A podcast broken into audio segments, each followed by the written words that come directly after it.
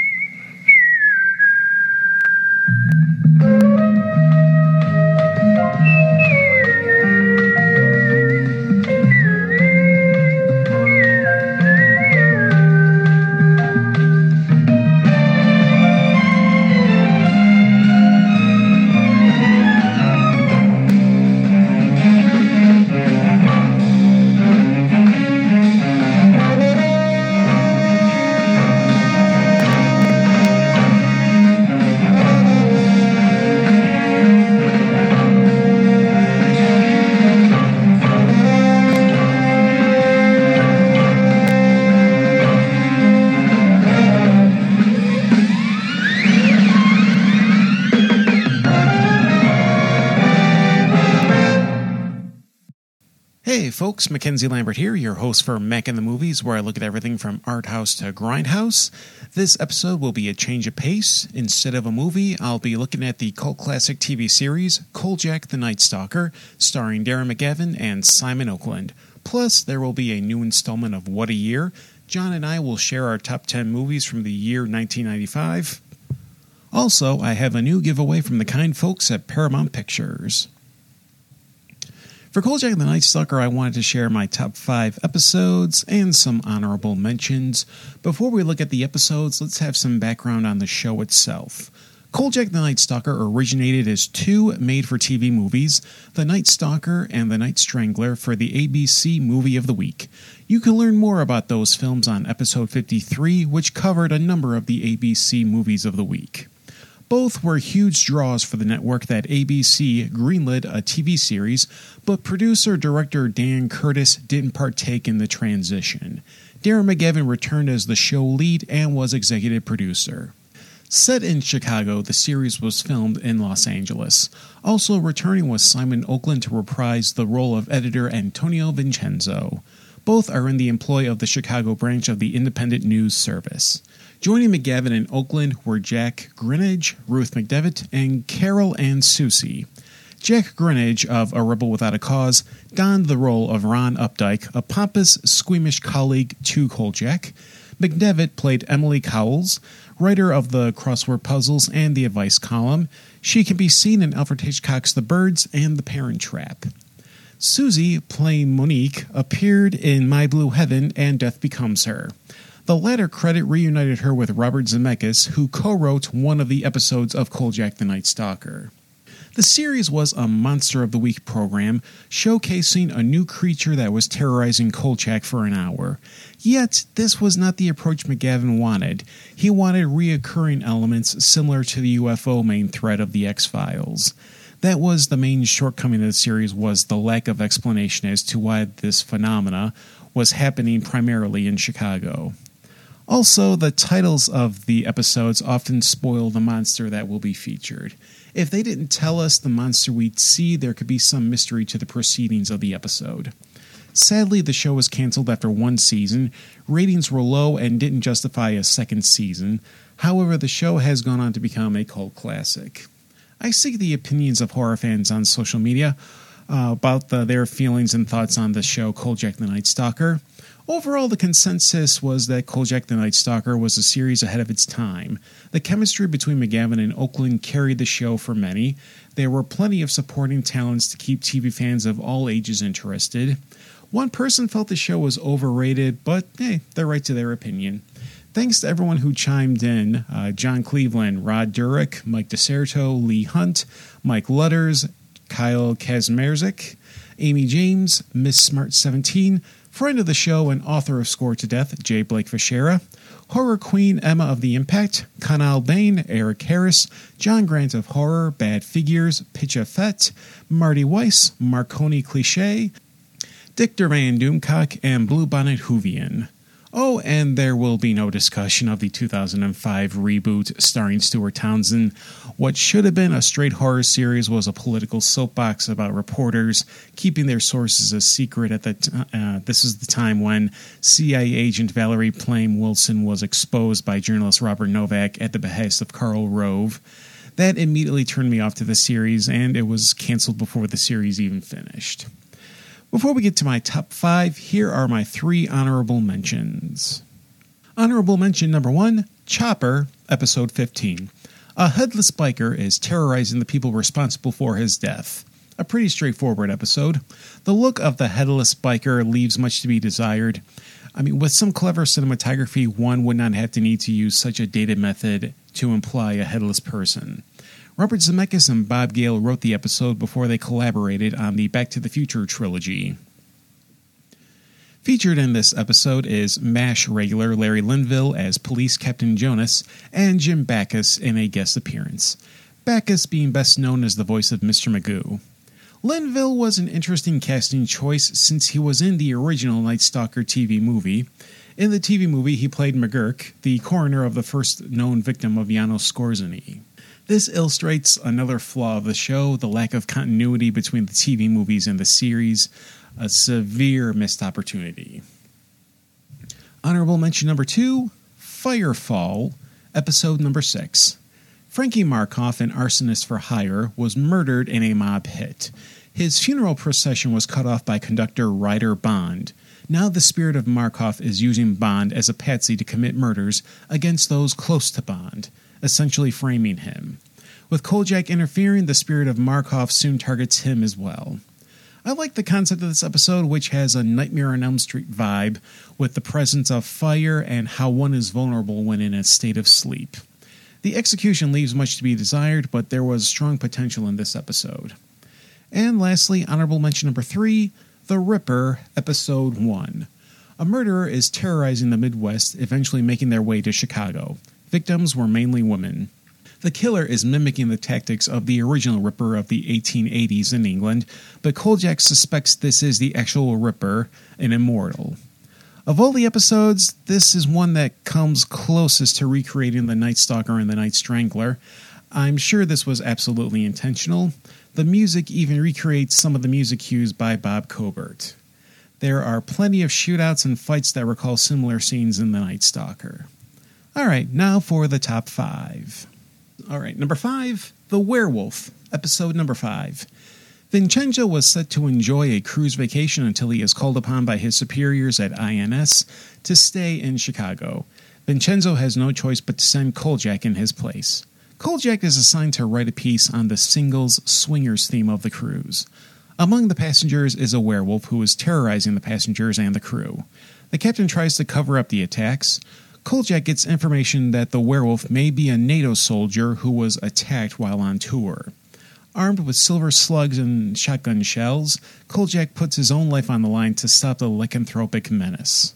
Adding to the tension is the isolation of the ship at sea and the claustrophobia of the ship interiors. The Werewolf was an episode that had potential, much more so than the honorable mentions, which is why I put it at the bottom of my recommendations yet it makes a number of mistakes. One, the identity of the werewolf is shown too early in the episode. There could have been a mystery element as to who could be the monster, similar to the Amicus classic The Beast Must Die. Two, the makeup effects of the werewolf leave much to be desired. This is not what we would see from the likes of Jack Pierce with the Universal Monsters. The look of the werewolf I would describe as a guy had a wig spirit gummed to his face. A big consolation is the impressive stunt work. People are thrown all over the place in this episode, tossed overboard. The werewolf zip lines using his hands while evading crew members. Seeing Kolchak mingle with the passengers on the ship is amusing. McGavin has a true charm, and his scenes with actress Nina Talbot provide some sitcom esque hijinks. The most recognizable of the guest stars would be Eric Braeden as the werewolf. He may be best known for his long tenure on the soap opera The Young and the Restless. Braeden doesn't play the character for sympathy as we saw with Lon Chaney Jr. This is closer to Henry Hull, Werewolf of London, cold, distant, uh, emotionally distant curse sufferer. The Werewolf is a modest episode that illustrates the magnetism of McGavin as Kolchak, seeing him mingle with interesting characters. The monster is rough around the edges, but the setting helps fuel some tension. This is one to watch after you have a few under your belt. Number four, The Devil's Platform, episode number seven. Chicago is experiencing a tight senatorial race between incumbent James Talbot and sudden rising star Robert Palmer. Palmer is seen entering an elevator with his campaign manager before the elevator crashes to the basement. Kolchak is on the scene at the time of the crash. Kolchak is present when the elevator is uh, pried open with his camera ready. He snaps a picture of a dog in the elevator, the only survivor. The dog runs off, but not before Kolchak snags a necklace from the neck of the dog. Kolchak, possessing the necklace, goes about his way. Unknown to him, the dog is following behind. Eventually, the dog gets the necklace back, and Robert Palmer reappears. Kolchak quickly suspects there are otherworldly forces involved and fears that the worst possible evil is aiding Robert Palmer in his political pursuits. The Devil's Platform tells the basic story of a political hopeful engaging in a Faustian deal with the devil. His opposition is wiped out, threats to his success in his own campaign are eliminated and appear to be accidental. This episode, if made today, would be an opportunity for low hanging fruit, partisan potshots. To the episode's credit, no one is identified as being Democrat or Republican. Just the situation of Palmer is the focus of the episode, and that goes a long way. Tom Skerritt is in total control of the scenes he's in as Robert Palmer. Skerritt is captivating as Palmer. He has that quiet delivery, kind of like Jake the Snake Roberts or the original iteration of Bray Wyatt. He's not boisterous or loud, he's calm, quiet, and that makes him even scarier. Another notable guest appearance will be Robert DoQui, who plays a police officer responding to one of the dog attacks. DoQui will be familiar to fans of the Robocop trilogy, where he played the role of Sergeant Warren Reed. He was also King George in the Pam Grier classic Coffy. The Devil's Platform tells a familiar story in a relevant manner. Fortunately, this episode doesn't play partisan cheap shots. The p- political ambiguity puts this episode just above the werewolf episode. Number 3, Mr. Ring, Episode 12. Professor Walker, a renowned scientist, is murdered in his lab. Soon others are attacked. Kolchak is present when a mysterious man steals materials from a mortuary academy. Kolchak also notices military brass at the scene of the incident. Kolchak talks with Walker's widow, who name drops her late husband's co worker, Dr. Leslie Dwyer. Dwyer brushes him off, but now word comes into Kolchak of libraries being broken into. Tapes of audiobooks for the blind are being taken by the mysterious man, who may be connected to a secret government project known as Ring. Mr. Ring is a great episode that dabbles in secret government projects of artificial intelligence, the X Files stuff that would inspire Chris Carter to create that beloved show. The scene with Ring, Kolchak, and Dwyer, where they talk philosophy, is engaging and really one of the best in the entire series. This episode really shows how strong the writing of the series could have been had there been more focus on consequential writing as opposed to creating monsters. A credit to writers L. Ford Neale and John Huff. Craig Baxley gives a great Karloff esque performance as Mr. Ring. Baxley was a regular stuntman for Kolchak the Night Stalker. His other credits include Close Encounters of the Third Kind, The Warriors, and Predator. Some of the guest star power features some old school genre legends. Julie Adams of Creature from the Black Lagoon plays Mrs. Walker. Myron Healy uh, was the go to tough guy appearing in westerns The Unearthly with John Carradine and Tor Johnson. There's also the Over the Hill Gang. Healy plays the military brass that is trying to find Mr. Ring. Mr. Ring is one of the best episodes of Kolchak the Night Stalker and one of the most underrated in genre television. Much more so than the UFO episode, this one really shows you the impact Kolchak had on the X Files. Number 2, The Zombie, Episode 2. The members of the Mafia number racket are brutally murdered. Kolchak is assigned to the story but has to work with Monique, the daughter of the New York City INS office manager. Kolchak and Monique arrive at a police raid that escalates to a shootout. Soon, the shooting ends with more members of the mafia dead and another body, which the coroner identified as being processed by him the previous week. The body is soon reburied. Kolchak tries to partake in the numbers run by the local black mafia, but is picked up by Bernard Weldon, head of the black mafia. Kolchak gets mixed up with the Italian mafia when he eavesdrops on a meeting. Kolchak shares his theory that the killer is stalking mafioso because he himself was a victim of one of their hits. Kolchak is taken to the grave and forced to excavate it, only to find the body missing. Suddenly, the mafia is attacked in the cemetery. The attacker is impervious to any damage done to him. With Kolchak involving himself, could he be targeted by whatever force is invigorating the zombie? The Zombie is a very straightforward story of revenge from beyond the grave. It follows a simple plot, but has by far the most effective climax scene in the entire series. When Kolchak is in the junkyard and finds the zombie, then goes through the pacification ritual, only for the zombie to wake up, is genuinely terrifying. And what really helps is McGavin selling that terror. Of all the episodes, this one has some notable guest stars. John Fiedler was Gordy the Ghoul, the coroner consulting with Kolchak. Fiedler played juror number two in Sidney Lumet's 12 Angry Men. Huggy Bear himself, Antonio Vargas, played Bernard Weldon. Scatman Crothers of The Shining and the voice of Hong Kong Phooey has a small role as the owner of a dark arts shop. The Zombie is an episode that's carried by its climactic sequence. It stands out as some of my favorite moments in horror television, matching that of the original made for TV movies featuring the Kolchak character. There is also some star, star power in the guest appearances. And number one, The Vampire, Episode 4. Outside of Las Vegas, a vampire is accidentally resurrected after a waitress breaks down on the side of the road. The waitress cuts herself, drawing blood, and waking the dormant vampire to life. The waitress gets away, but the site of the vampire's burial is empty. Kolchak is assigned to cover a story of a guru visiting Los Angeles, yet his attention is taken by the killings by the vampire, who is using her status as a call girl to find her victims. Stopping Kolchak at every turn is Police Lieutenant Jack Mateo. With no time to lose, Kolchak must use some familiar tactics to take down the creature of the night. And no surprise here, the best episode of this series, in my opinion, is the vampire episode. A part of it is my nostalgia for the original Night Stalker TV movie, but also because this episode comes so close to outright referencing that TV movie. That falling short comes off as perplexing because ABC produced both the TV movies and the TV series, so there shouldn't have been an issue whatsoever with connecting both works. I don't know if there was tension between Dan Curtis and Darren McGavin that severed the chances of bridging the two, but it's a big missed opportunity. The only concrete connection is in the last line of Kolchak's monologue.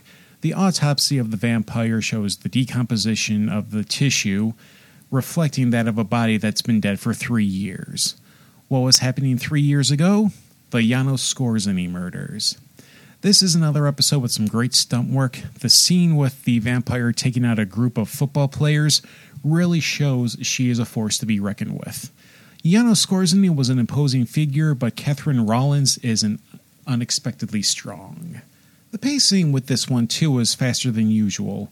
While the other episodes on this list had obvious slow spots, The Vampire didn't. David Chase's teleplay from Bill Stratton's story matches the energy of Richard Matheson's work for The Night Stalker. William Daniels is the guest star in the role of Lieutenant Mateo. Depending on your age, you'll either know him, eh, you'll either know Daniels as the voice of KITT from Knight Rider or Mr. Feeney from Boy Meets World. You may even be old enough to remember him as Dustin Hoffman's father in The Graduate.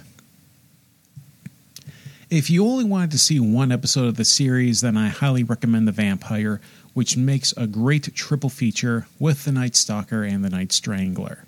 William Daniels provides a great foil for McGavin's Kolchak. Catherine Rawlins is an effective antagonist. The pacing is different than the other episodes. I can't say any more than I have about this particular episode. This is the one to watch. And that wraps up my top five episodes of Kolchak the Night Stalker. Let me know what your favorites are on social media or in the comments. Up next is another installment of What a Year with John and myself as we look back at the year 1995.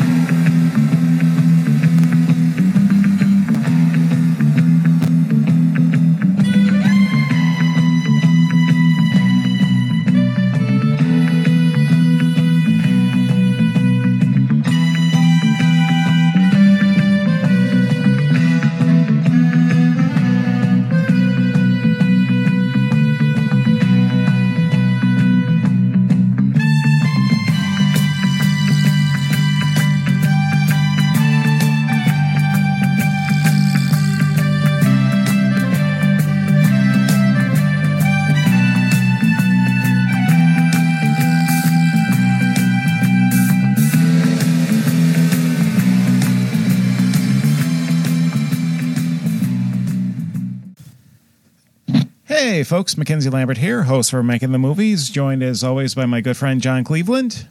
Hi, everybody. Uh, this is going to be another installment of What a Year. Uh, this year, we're going to be looking at 1995. Such a good year. Oh, yeah. Uh, all I ever heard was how bad of a year for cinema this was. Dude, this, after doing the research, and trust me, there are 3,493 movies made that year, according to IMDb, and I scrolled through all of them. There were a lot of good movies. Mhm. So, Uh, I, I think 95 just gets a bum year if you're a wrestling fan. oh, why? I wonder why.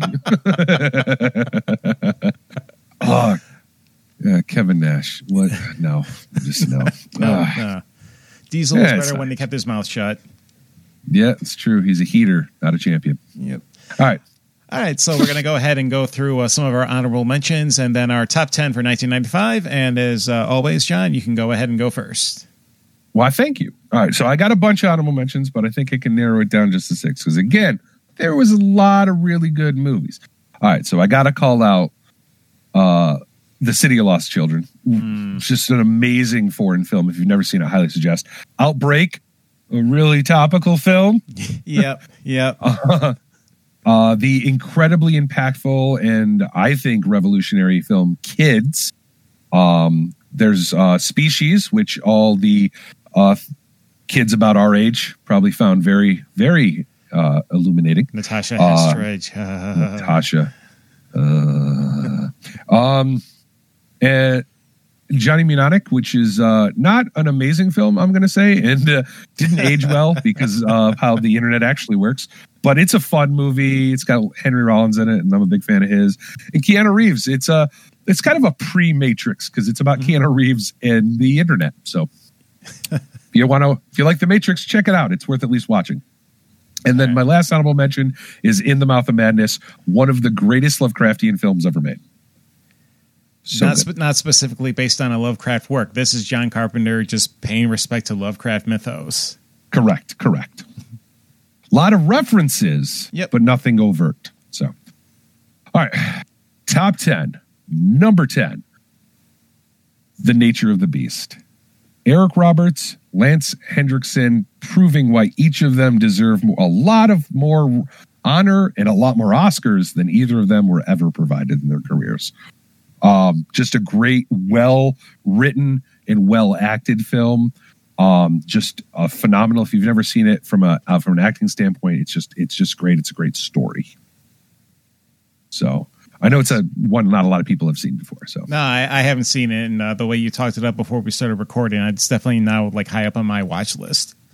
I would highly suggest giving it a shot if you like either of those actors. So um, And moving on though, to oh go ahead. What were you gonna say? Oh no, who doesn't like Lance Henriksen or Eric Roberts? Just because they are often the highlights of the movies they're in. They are, and sadly for just completely opposite reasons nowadays. Especially Eric Roberts, but anyway. especially Eric Rob- Roberts. But um, all right, it's not the best of the best anymore. I'll tell you that. Um, oh, called out. All right, number nine. I, this was one of those. If you rated, if you were ranking these my top ten most, how how many times I've watched the movie, this would be number one with a bullet. I've seen this movie. I don't know how many times. I watch it almost every year, at least once a year. Tales from the Crypt, Demon Knight. Hmm. Yeah. Billy Zane is a, a national treasure in this movie. He has so much fun. It looks like, to be honest with you, everyone on set was having a lot of fun. But I, I love me some Tales from the Crypt, and this was s- such a great Tales from the Crypt episode taken to feature length. Oh yeah, and you've got Cheektowaga's own Will Sadler as the the main hero.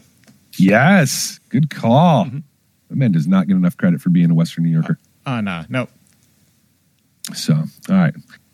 Number eight, uh, one of my favorite serial killer movies of all time, which uh, is its own little subgenre for our true crime fans out there. It for anyone who likes true crime, you have to watch this movie, Copycat. it's got right. Sigourney Weaver in it. And creepy Harry Connick Jr., which I never knew I wanted. So, it's so creepy. He, I didn't know about him as a singer. I didn't know who he was. I saw Copycat when I was a kid, mm-hmm. and I'm like, oh, one random day I see him singing on TV. I'm like, what the? Wor- why is that guy singing? Why is that guy that that guy? Why is that serial killer from Copycat singing? Spoiler alert: Harry Connick Jr. is a serial killer in this movie. Think about that. It's such a. It's just such a great film. and Great I think acting. it got great unfairly storytelling. overshadowed. Yeah, I think it got unfairly overshadowed by Seven. I mean, Seven was the big movie of its time, and I think Copycat unfortunately Yeah. got lost in the mix. I yeah, one hundred percent. But yeah, if you're a love true crime, you have to get your it, dude. You can buy this movie on like Amazon for three bucks. It's worth it. All right, number seven, Die Hard with a Vengeance. I don't do sequels a whole bunch uh, for my top ten favorite movies. This is worth it. Die Hard with a Vengeance is such a good film. It's it's only made better by the fact that I found out that it originally wasn't a Die Hard movie. It was supposed to be a Batman movie. Really? yep, it was supposed to be Batman versus the Riddler was the original plan. Hence why he keeps giving him riddles and tasks. and then they they wrote it. The last Batman uh, didn't do well or well enough to justify a, a another film. It got shelved for a year or so, and then they basically went. Uh, we need to make another Die Hard movie to keep up the film rights, and also, you know, we they they sell well. Let's do it. And they were looking through s- scripts in Hollywood. This is, I guess, how it goes. You just find if you don't want to write a new script for a movie, you go through your old scripts and see that you've already bought, and kind of see how you can rework some things. And yeah, this was the classic. What if we just added John McClane to this story, and then you know, obviously made it more realistic then, and bam, we got Die Hard with a Vengeance.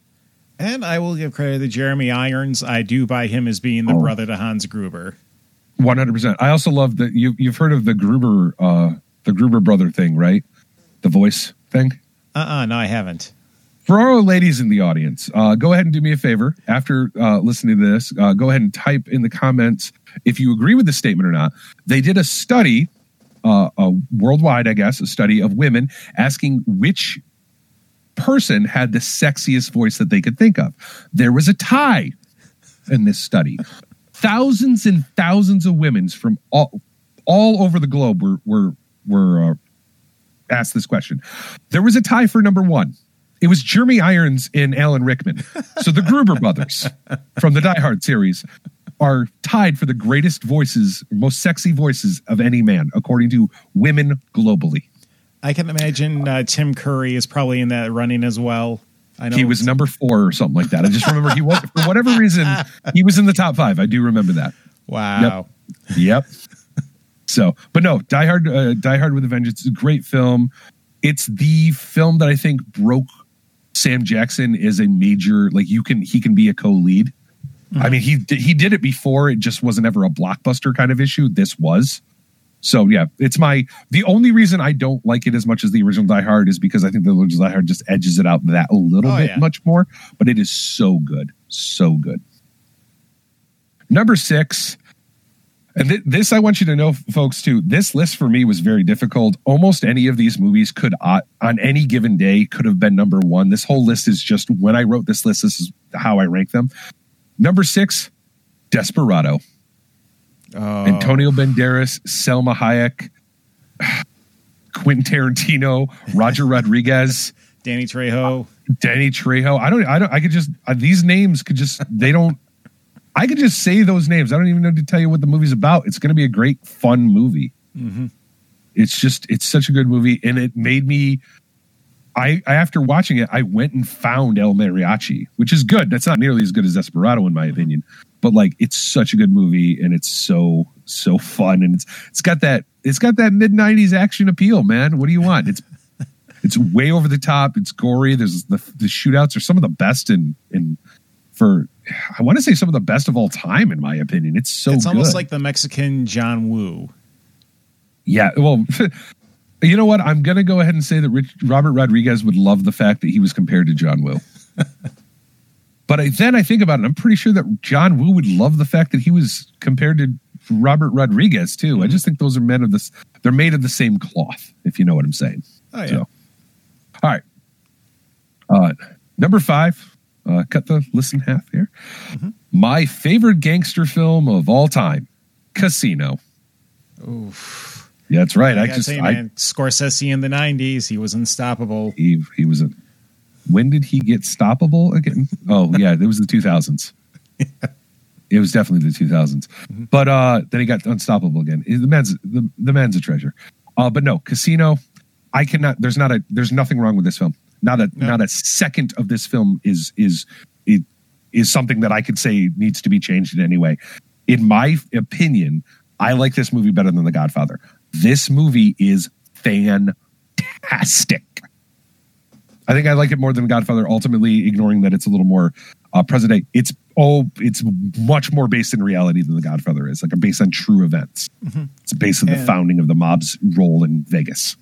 And I don't know whoever was the music supervisor for Scor- Scorsese on this film, but I uh-huh. hope he got a nice fat bonus check just because the Bonus. music from beginning to end is just one great song after another. It's so good. Everything again. Ev- I I could write a dissertation about every aspect of this movie and why it couldn't be improved.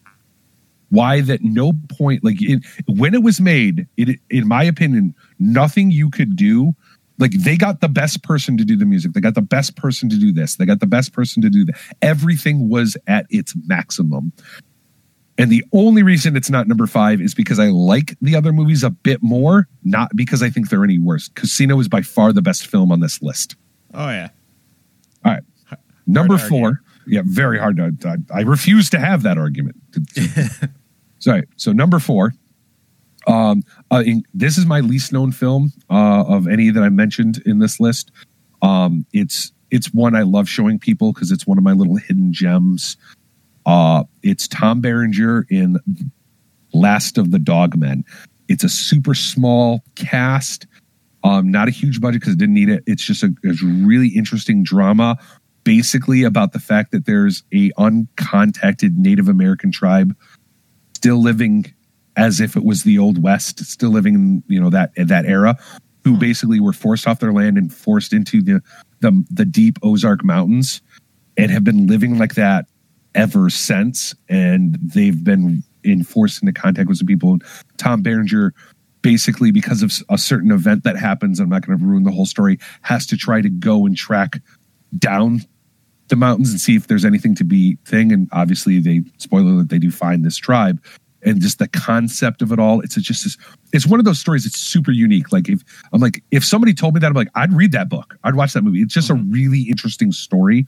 Berenger is awesome. I actually unfortunately cannot remember the, the female lead's um, name off the top of my head, but she's phenomenal. Um, it's just a great movie. If you, I would say it's a great movie to uh, like if you just want a nice Sunday more day where you're just you know you're chilling at the house. You don't want anything super exciting. You're not. You don't want to see lasers and you don't want to see anything like that. You also don't want to see a bunch of gore or anything. It's just a great drama and it's a great film. Highly suggest it. really cool. Yeah. Uh, top three. Um, number three is a weird one. If you know me, um, not a giant fan of anime. All in all, I like the, the stuff I like. I don't like anything else, and the stuff I like, you could probably name on two hands. There aren't a lot of anime I love. Number three is my favorite anime of all time with a bullet. Memories. It's an anthology anime. The first two stories are good. The third story is the greatest thing that's ever happened to anime, in my opinion. It's so phenomenal. Um, I say that, and I'm, then I'm thinking maybe that was a little too harsh. I also love a couple other animes almost as much, Princess Mononoke and uh, The Wolf Brigade. But that's neither here nor there. Memories. If you get, if you can find it, it's not easy to find. Um, at least when I was looking for it, I remember having to spend a pretty little penny on a DVD of it. It's an anthology anime of three stories they're they're not per se connected. There are three independent stories. They're three completely different art styles. Each one is good. Wouldn't have made it on the list. That third one, however, is phenomenal. Highly suggest it. And I'm not going to go into the details of it other than it's a space crew that comes around a derelict ship. And I don't need to go too much more into it. It's phenomenal. Highly suggested. If you love anime, you've never heard about it, you need to go watch it like a now. I don't know if it's on Crunchyroll, but find it. It's amazing. All right, top two. Uh, this is another situation where I probably could have put either or, but I, I I feel like the number one beat this one out just by a sliver. Number two is Heat. Uh, Every time, great, greatest yeah. shootout of all time on yes, film. Yes, Every time anyone says from this point forward, the 1995 did not have good movies, because it's a thing. Mm-hmm. Just rem- just say the word Heat because everyone loves Heat because it's an amazing movie, amazing acting. Again, just a lot of the same cast as Casino, but not mm-hmm. one at least. All right, so yeah. it's it's it's got amazing acting. The the story is amazing, and yes, that shootout is still probably probably the best shootout in film history, mm-hmm. and that's saying something. Better than the Wild Bunch, better than Desperado, which I mentioned earlier. Mm-hmm. Like it's just so good. Everything from beginning to end of that movie is amazing. I also love the idea of my favorite part of the movie is the playing against type that Pacino, mostly known for a, being a bad guy, is the good mm-hmm. guy in De Niro. Even when he's a bad guy, he's the sympathetic good bad guy. He's he's a, he's a good shade of gray. Yes, exactly. He's the good shade of gray. Actually, he's a perfect example of there is no technical good guy and technical bad guy. Even the officer's a little you know, he's got his issues. Yeah. But like such good in that scene where they're staring at each other over the cameras and they're not actually looking at each other, but they're looking at each other. I don't, mm-hmm. so amazing. That's cinematography. and It's it's just that's that's visual storytelling right there. Yep. So, and number one, kind of called that out already. Uh, Mac uh, is, in my opinion, my favorite film of 1995. It's Seven. Oh yeah, yeah. That, uh, probably probably one of the best American attempts at a giallo. Uh, for those who don't know, giallo is like an Italian slasher murder mystery. But yeah, it's David Fincher just yeah. amazing job with this film. Yeah, it's it's one of those. I think you know what I never thought about it that way, but you are right. You are so right. That is the American giallo. Like that. I, if I saw like a mini documentary called Seven, the American giallo, I'd be like, "Yep, nailed it, perfect." It's it's Fincher. I'm going to say it is best. Uh, it's it it's that early. It nailed that '90s aesthetic with somehow not aging itself that way. Like if you mm-hmm. watched it now, it still seemed relevant and it would work. It's obviously that grindy stuff, but like every like the cinematography is amazing. Where like all the scenes are, it's raining constantly outside.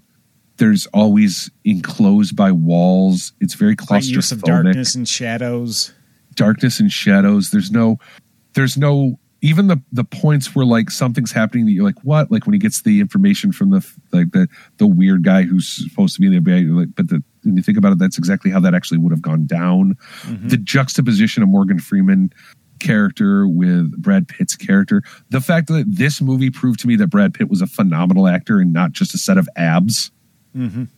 just like everything and i still say like the one of one of my most quoted lines from any film ever is from Seven. It's it's Morgan Freeman uh, stating that anyone who knows me for long enough finds me disagreeable.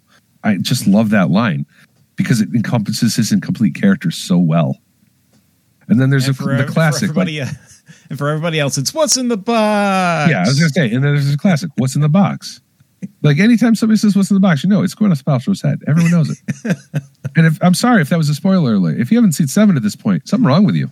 Mm-hmm. Like you need to do it. Sevens is one of those iconic films in American like cinema. You just have to have seen it by now.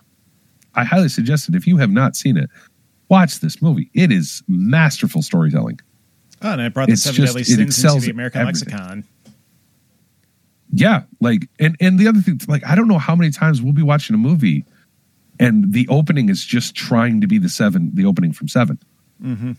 like those flash cuts of drawings and like stuff. It's just it changed the way s- films, at least their openings, were shot. And you know, so I don't know. It's just an amazing. It's an amazing film, and it's one of those where I've I've never watched it and thought it got worse or it got boring or everything. And I'm not saying it like it didn't progressively get better. It's just always been good.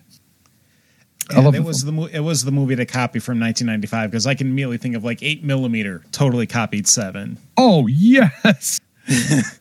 you know what? You know, you know what we should do? Reca- remade seven and cast Nicolas Cage instead of Brad Pitt. yeah, that'll work. I wanted to like right. eight millimeter. I really did. I don't hate it. I'm I'm going on a tangent here about. I didn't hate eight millimeter. It just clearly was a knockoff of seven. Yeah. And it was So- everybody else in that film besides Nicolas Cage that was for me like what made it work. Like you got Anthony Heald as the sniveling lawyer, you've got James Gandolfini in one of his early film roles, and it's like, yeah, Hmm? it was it was a movie you saw for everybody else but Nicolas Cage because you knew what Nicolas Cage was going to do. Yep. He was just sadly miscast in that. So, but yeah, but no. So that's my top ten. How about you, Mac? Uh, you're going to find a couple of, you might find a few similarities on that one. but uh, for my honorable mentions, first for 1995, I have Babe the Pig, because, you know, this was, I was in s- fifth grade at the time. So, yeah, when that movie came out. So, I'd like to. Apo- was- I'd like to apologize for the whiplash between the number, the my number one of seven, and Babe the pig. So if you're feeling uh, neck pains, consult a lawyer and uh, and contact Mac for that. yep, Yeah. yep. Uh, uh, my next honorable mention, Empire Records.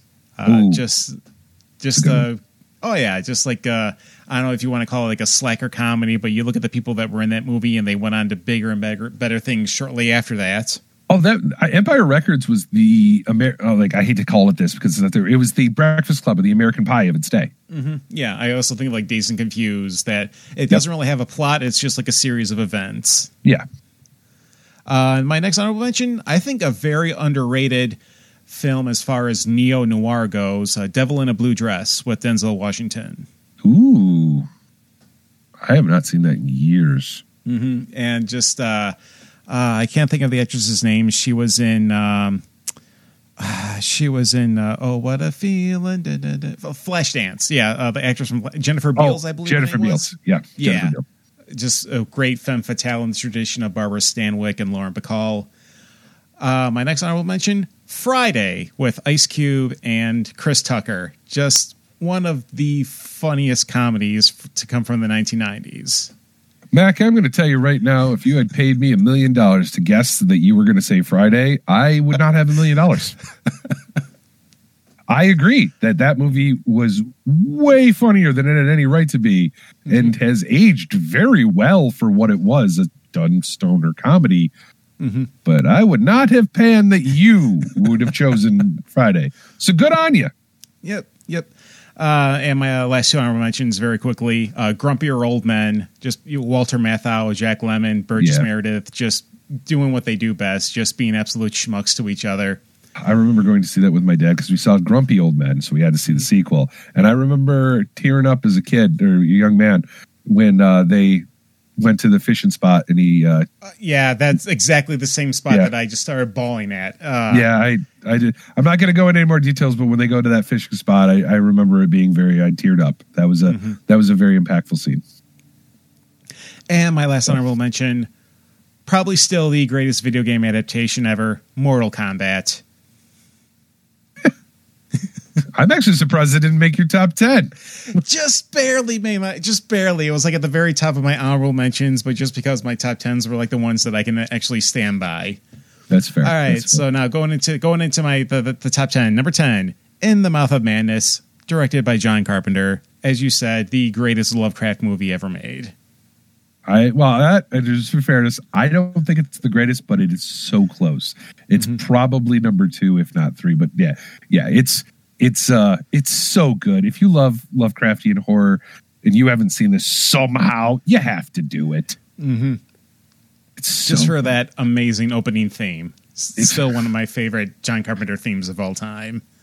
You know how you can tell it's not a nightmare? My favorite color is blue. so good. All right, number nine. Uh, t- here's another whiplash for you. Number nine, Jumanji, starring Robin Williams. I'm serious. I'm going to consult my attorney. you, you, you, you, in the mouth of madness to Jumanji. You know what's weird? It's actually not that big of a whiplash because there's no way Jumanji is not a Lovecraftian horror. it's just not. There's no way that that movie is existentially terrifying. Now, I remember the, the the scene where the, the they roll the, the the spiders come out of the board game, and I just remember screaming at That's the top the of one. my lungs. That's the one. I mean, forget the forget the monkeys, forget the mosquitoes, forget the lion. It was the spiders that just I Forget the white colonial male who's hunting a human. We're going to forget that too. Yeah, and actually, there was a, a nice little uh, I don't know what if you want to say metaphor or allegory, but it's the fact that it's the same actor playing Alan's father, who was the hunter as well. Yes, yes. I thought that was a little funny. And uh, number eight, um, the fact that this movie is this low on my list means that you know just how good of a year 1995 was. My number eight is Toy Story. Wow, yeah, it's not my not really my cup of tea per se. I uh, I I aged out of cartoons uh, uh, at a super young age. I admit Toy Story is still a great a great movie, but yeah, knowing you, it's impressive that it's this low. Yeah. Uh, uh, moving on to number seven. Uh, thank you for bringing this movie up because I had to immediately put this on my list as soon as you mentioned it. City of Lost Children, directed by Jean Pierre Jeunet. I absolutely love his work. Uh, Delicatessen is one of my all time favorite movies, and City of Lost Children, I would probably say, is a very close second place. It's my favorite movie starring Ron Perlman, and I am a big fan of Hellboy. Think about that. Like I love this movie. Oh, yeah. I actually my copy. I forgot to mention my copy of City of Lost Children. I have signed by Ron Perlman. Nice. Yeah, All right, number six. Um, it's going to be Seven from David Fincher, starring Brad Pitt and Morgan Freeman. you couldn't you couldn't have made seven number seven for the lulls. that uh, that would that would have been some eye rolls, you know, some some SMHs. Yeah. Yeah, yeah. but still, Yeah, uh, and R. Lee Ermey, you know, the the stereotypical drill sergeant so is actually good as the police chief. I, I also love the only time in the entire movie I ever laugh is the scene where he sits down. This ain't even my desk. he just picks up the ring and phone. This ain't even my desk, and just hangs up. Like it's just, I love it. Yeah, no, awesome. Also, I love another one to throw out there that people, if you ever want to play Six Degrees of Kevin Bacon, kind of uh, going on here, is the head of the SWAT team in Seven is Doctor Cox from Scrubs.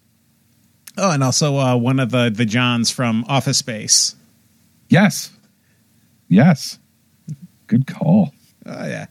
All right, moving on to number five.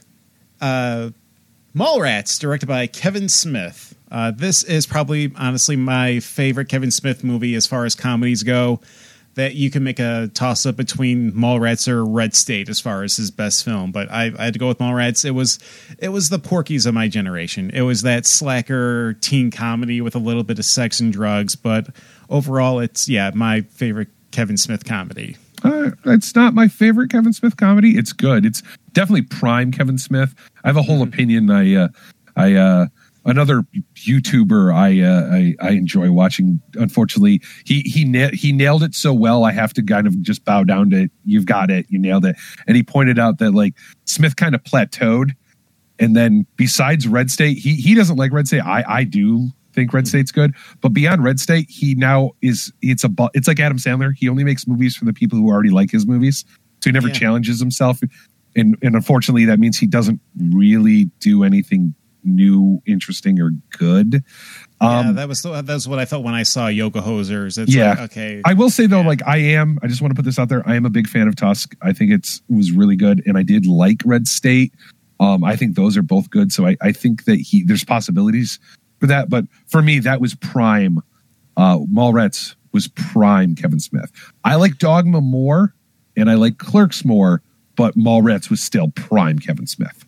And it's the movie that showed me that Michael Rooker could be absolutely hilarious. Oh yeah, yeah. I literally I remember watching that, and then like two weeks later, watching Henry Portrait of a Serial Killer. Talk about whiplash.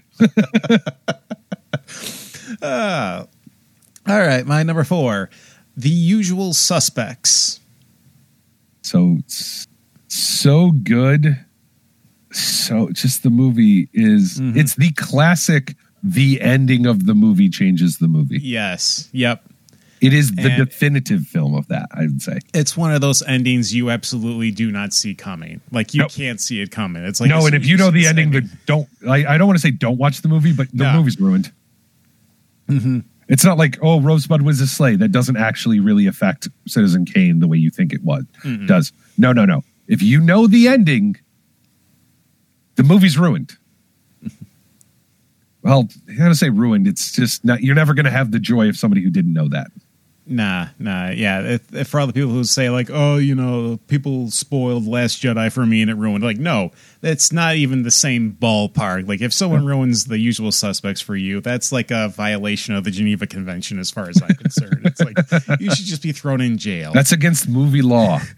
it was, yeah.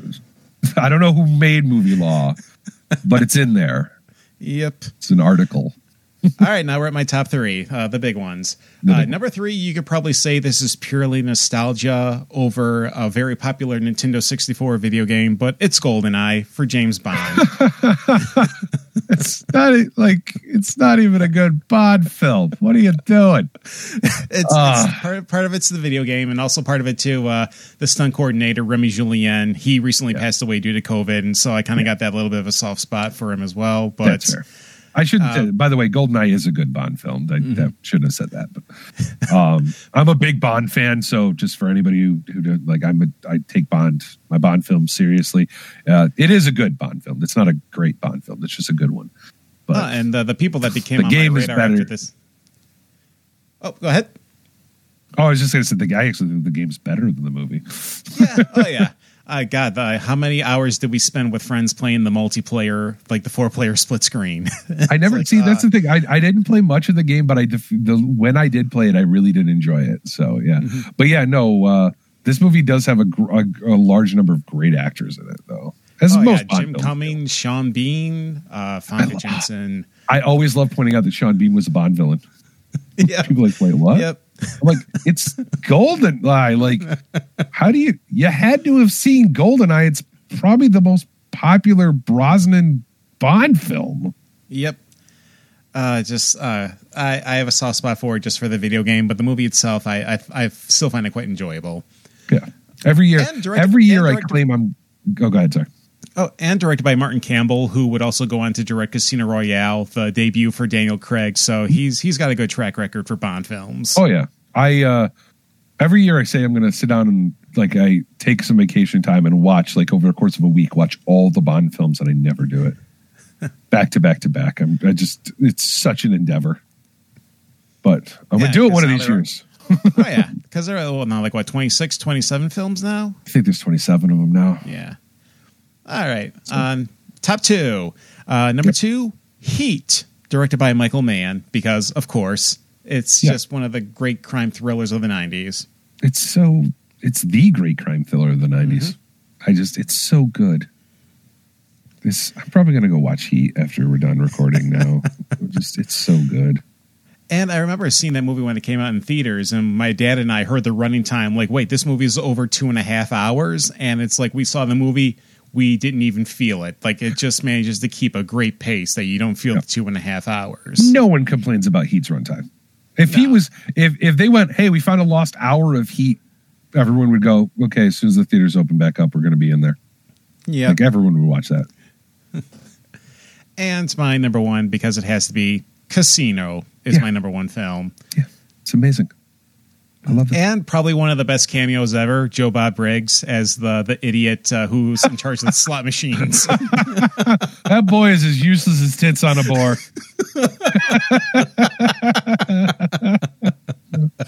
I I oh so good everything. Well, I mean, sometimes people have to win. Like, are you fucking kidding me? Are you insulting my intelligence? Don, Don Rickles is in that movie, and he doesn't make one joke. No. And that movie somehow is still amazing. Mm-hmm. If Uh, there's like, what else do I can I say that Don Rickles is in your movie and you didn't have him make one joke and it's still good? Although I have to assume, oh, as soon as the cameras were rolling, everybody was laughing. Rickles just ripping everyone apart. It would have been amazing. so, no, so Uh, yeah. such a such a good movie. oh yeah, it just uh, like I said, uh, Scorsese was unstoppable in the 1990s. Yeah, unstoppable. All right, so those were our selections for 1995. Uh, feel free to let us know what your uh, selections are for that year. Uh, I think it's definitely probably one of the, the, the better years of cinema you could ask for. Yeah, for for all the guff that I've heard, it's oh, 95 was a bad year. There weren't any good movies. No, not true at all. 95 was amazing. Mm-hmm. All right, so on that note, we're going to go ahead and sign off. This is Mackenzie Lambert. And John Cleveland. Have a good day, folks. Bye. And to close out the episode is a special giveaway from Paramount Pictures.